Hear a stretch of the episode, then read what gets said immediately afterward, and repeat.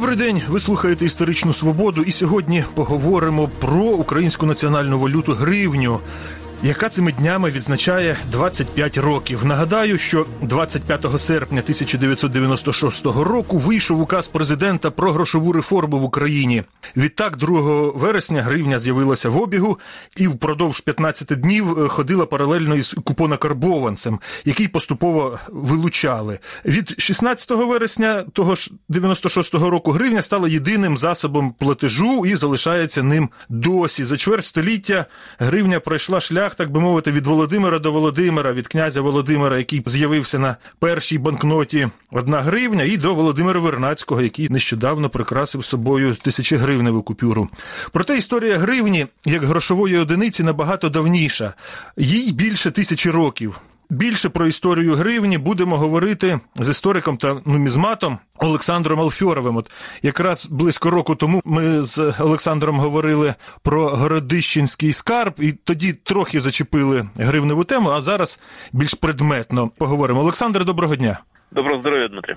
Перед нашою розмовою подивився довідник на сайті Інститут історії України, і там йдеться про те, що гривня це грошова одиниця, а гривна це прикраса. Однак зазначається давньоруська гривна. Проте я пропоную спростити термінологію і одразу говорити про гривню. Згода? Абсолютно можна використовувати цей термін для того, щоб було простіше зрозуміло в розмові. Ну ми просто від початку до кінця пройдемо шлях е, цього платіжного засобу, тому одразу якось його уніфікуємо. Отже, де і коли з'явилася гривня? В першу чергу необхідно зауважити, що гривня це міра ваги, походження назви від слова грива тобто шия загривок. Початково це було прикраса у вигляді шийної гривні. Я думаю, що наші слухачі зустрічали цю назву. Це е, металевий дріт срібний, десь розміром в палець, який одягався як прикраса на шию у знатних людей і символізував їхнє багатство, їхній статус. І разом із тим це дійсно був засіб, яким можна було ну в той чи інший спосіб розрахуватися. Уніфікація гривні е, пройшла в 10 сторіччі, коли ми зустрічаємо вже вагові злитки. Їхня вага починається десь приблизно від 150 грамів. Виглядають вони формою ромбика і зображені вони на наших банкнотах, в тому числі як один з знаків е, з боку. І власне, от ці ромбики, які важили першопочатково 140-150 грамів, названі е, київськими гривнами за місцем перших їх от знахідок в Києві. Вага гривні змінювалася. І цей платіжний злиток він був достатньо зручний для великих торгівельних операцій. Тобто за десяток гривень можна було купити собі раба, наприклад, 5-4 коштував кінь. Тобто, це були е, одиниці виміру срібла, які використовувалися для уніфікації ринкових е, відносин. Олександре, тобто даруйте, а що так. кінь коштував більше пів кіло срібла? Безперечно, і треба наголосити, що бойові коні в цілому А, бойовий, тобто дорого, коні так. різні, Та тобто це безперечно. Теж якщо ми говоримо про клячу, таку то зрозуміло вона буде дешевше. Бо розцінки ми знаємо з часів Київської Русі виключно з таких от високих номіналів. Тож гривна першопочатково це була е, товарно-грошова одиниця е, достатньо великої ваги для того, щоб забезпечувати ринок при торгівлі значним рухомим та нерухомим майном. Бо насправді, якщо ми говоримо про економіку Київської Русі 10-го сторіччя, в селах було нейтральне господарство. В містах е, побутувала монета, яка мала назву Дирхем. Це арабські монети, які е, арабські халіфати карбували з 8 сторіччя і забезпечили ним по суті всю Європу. Ну те, що можна було б сучасно назвати долар, так міжнародний так, платіжний засіб. Так, і власне, якщо хтось з наших слухачів буває в Туреччині на відпочинку, то прекрасно розуміють, що турки в цих зонах беруть як і ліри турецькі, так і долари, так так і євро. І от приблизно от такі ось така ситуація була в Київській Русі, коли можна було розрахуватися е, динарієм європейським срібною монеткою, такою розміром, як е, десь як дві копієчки, або дерхемом, який був крупніший, важив близько 4 грамів срібла. Ви кажете, київська гривня. А які ще були крім київської, і яка в принципі така най- найдавніша? Найдавніша є київська гривня. По-перше, гривні не карбувалися, вони відливалися, відливалися в глиняні форми. існують ще кілька різновидів гривень. Це, наприклад, новгородська або чернігівська гривні. Новгородська гривня виглядає у вигляді такої продовгуватої палочки на 200 грам.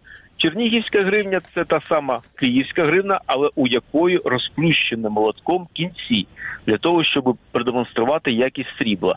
Так, от як київська, новгородська та чернігівська гривні, вони названі на честь міст, де їх вперше знайшли. Але це не означає, що е, гривни виливали в Новгороді або в Чернігові. А от на противагу цьому існують ще гривні, які нещодавно відкрили і введені в науковий обіг. Це литовська гривна. Вона нагадує таку, от як човник е, вузькобортий виливався.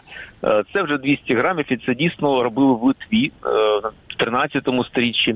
Були ще гривні, так звані Галицько-Волинські. Їхня специфіка в тому, що вони робились на території Галицько-Волинського князівства і, очевидно, королівства Русі. І забезпечили місцевий ринок. От у них вигляд е, цікавий. Вони виглядали як срібні такі палички, можливо, розміром з олівець е, довжиною, але товстіше, як спалець і при тому їх закручували в такі баранки. Ну можливо, для зручності в, в носінні, не знаю. До речі, от е, вага їхня збільшувалась поступово, тому що якість срібла зменшувалась, відповідно, необхідно було збільшувати вагу гривні. Тут е, зауважу, що сам термін гривня, не дивлячись на те, що з занепадом Русі, з е, ліквідацією князівств, з монголами, з Е, з династичною кризою.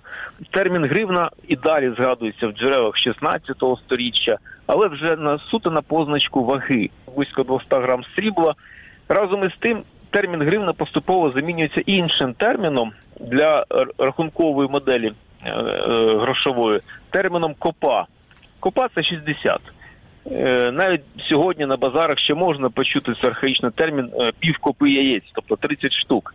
Так от, е, власне, термін гривна ваговий замінює термін лічильник копа, яка дорівнює 60 монет. І, зрештою, от цей термін з 16 століття перестає вживатись на наших територіях. А що відомо про те, чому обігова карбована монета витіснила гривню з обігу?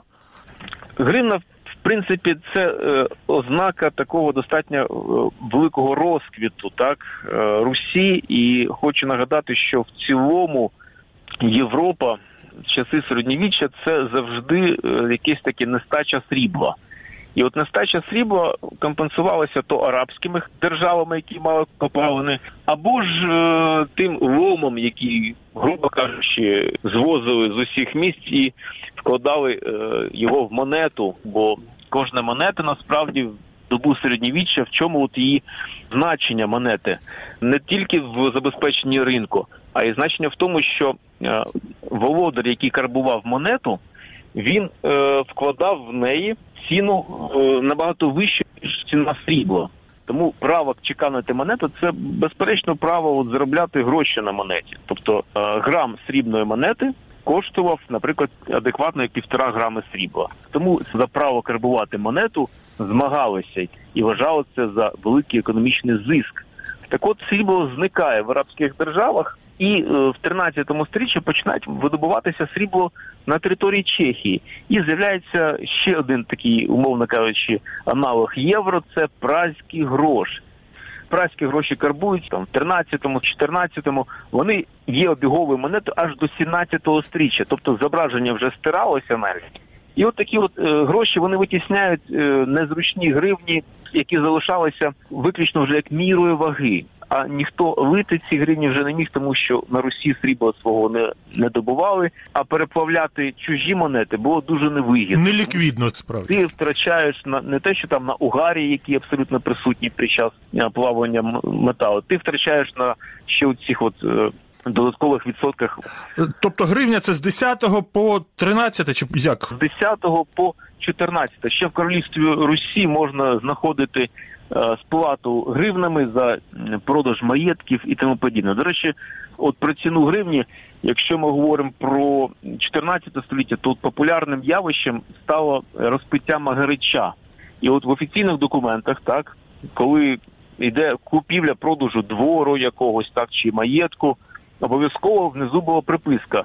А магарич пити за одну гривню або за дві гривні в домі такого та при таких таких людях. Тобто е, зафіксувати е, обов'язково цією вечерію, так зафіксувати документ, і обов'язково при цьому писалося за скільки гривень, за одну гривню, чи за пів гривні, чи за півтори гривни пити магарич, тобто зафіксовувати. Це Ну, такий така серйозний бенкет, треба розуміти, так? так, ми розуміємо, що гривна на той час, на 14 століття, одна гривна це достатньо серйозно от такий от ресторанний вечір, та для того, щоб обмити маєток. Насправді зафіксувати його в народній традиції. А от, до речі, рубль це ж прямий якби нащадок гривні. Тобто, коли гривню рубали на шматки, то ну, рублі це, це рубана гривня. І, скажімо, на відміну від того ж карбованця, який карбували. В час середньовіччя рубали не тільки гривні, але рубали і монети, тому що ну щоб купити, е, скажімо, боханець хліба, не обов'язково було давати цілу срібну монету, могли відрубати четвертинку від неї і сплатити за якісь е, недорогі наїдки. Ну бо ми знаємо, що недорогих наїдків на той час було дуже багато. Судячи з прислів'я там за рибу гроші, так то, то риба взагалі нічого не коштує, як і, наприклад, гриби і тому подібне. Е, Тож е, справді рубали і цього виникла назва рубль. Назва копійка не пов'язана з е, системою гривнів і рублів, бо копійка це від дрібної срібненької монетки, на якій було зображено вершника з копійом, так званого їздця. Оце от їздець був е, його карбували на монетах. Який змія штрикає, так? Так, але це був вже святий Георгій, а спочатку це був їздець, тобто людина з копійом, і от і монетки називали копійками. А потім вже це е, трансформувало в те, що начебто це святий Георгій, який став потім гербом Москви. Спочатку це їздець з копійом, тому копійка. Е, а слово діньга, наприклад, чи деньги, які використовують е, в Російській Федерації сьогодні, так російською мовою, то це е, тюркське слово тамге, е, що означає гроші. А наші гроші це від чеського гроша. Так, це від слова грош. Це назва монети в нашій традиції, бо, наприклад, європейці скажуть динарій на цю монету. Ми скажемо гріш, грош. От відповідно, наше слово є похідним, безперечно, від тієї монетної системи, до якої ми були залучені, а не від е, слова деньги, від системи, до якої Золотоординської було залучено е, е, тодішні е, мешканці московського та інших князівств. Отже, От, гривня виходить з обігу у 14 столітті, а восени 1917 року з'являються карбованці та шаги в Українській Народній Республіці. А навесні 1918 року знову з'являються гривні. Коли е, Центральна Рада намітила друк е, банкнот своїх, це був грудень е, 1917 року. Вони, хоча і були введені там в січні 18-го перші дні, але е, справа в тому, що Центральна Рада своїм третім універсалом проголошувала е, по суті автономію, так і відбувся в Петрограді переворот державний. Е, В Російській тодішній республіці, і Центральна Рада ж отримувала гроші для цих виплат заробітної плати з Санкт-Петербургу. Але ось прийшов уряд Леніна, і необхідність стала в тому, що виплачувати необхідно зарплати. Тому Центральна Рада йде на цей крок. Вона випускає карбованці, начебто таки е, українізовану назву слово рубль, так. Бо в нашій традиції ну, рубль зрозуміло, що рубали тоді в гривнях, але вже потім його карбували, і він був карбованим. І це таким чином такий лояльний відхід через назву. А от 1 березня 1918 року е, присутнє розпорядження про введення національної валюти і повертається до назви гривня. Безперечно, повернення до цієї назви відбулося за часів Михайла е, Грушевського. Під його впливом ця назва з'являється. Змінюється влада, і замість Української Народної Республіки до влади приходить Павло Скоропадський, який користується гривнями, додруковуючи номінали гривні у тисячу і дві тисячі, і е, замовляє карбування карбованців для української держави. Але е, влада української держави падає і приходить до влади УНР, яка вже використовує карбованці. Е, такі колізії вони вплинули на уряд України в 1992 році, коли розпочали думати про запровадження власної е, одиниці національної грошової. Проте е, та стагнація, яка відбулася в економіці, не дозволяла е, сподіватися, що надруковані українські банкноти, що вони реально пожвавлять економіку. І от саме через це в 92-му році запроваджуються купони карбованці. І одночасно Василь Лопата та Морозов, два дизайнери малюють перші ескізи гривень, і до них ескізи копійок. Е, і тобто з 92-го року починаються пробні карбування монетні, пробні купюри розглядаються. 95-й рік для українців позначився тим, що всі стали мільйонерами. Тобто купюра в мільйон купона карбованців або просто купонів вийшов друком. Стабілізацію економіки наприкінці 95-го року ми зайшли в 96-й рік не тільки з новою конституцією, а й з провадження гривні. Саме тоді е, відбувся такий стабілізаційний момент в економіці, і один долар на 96 рік коштував десь е, одна гривня 70 копійок. І цей курс кілька років на одній стояв позначці, поки гривня не стала 4,50, здається, мені 4,50, 5 до долара вже в пізніший час. Ну і ми пам'ятаємо ці шалені стрибки 2008 року, і потім інфляція 13-14 років. Можна сказати, що гривня з нами переживає всі перипетії нашого суспільно-політичного і економічного життя. Абсолютно точно. І водночас гривню відбиває наші національні ментальні якорі, які з політичним процесом приходять. Першопочаткові гривні зображували наших князів е, в такому українському стилі. Вони були вусаті. А потім з'являються гривні, де наші князі стоять бородатими і абсолютно е, належать до російської традиції. На початок 2000-х років змінюється дизайн купюр. І разом з ними змінюється зображення наших князів, які ми сьогодні бачимо. І це зроблено спеціально для того, щоб князі були не вусатими, а вони були вусатими Володимир і Ярослав. Бо ми знаємо зображення їх на срібниках, златниках і на печатках, де вони вусаті.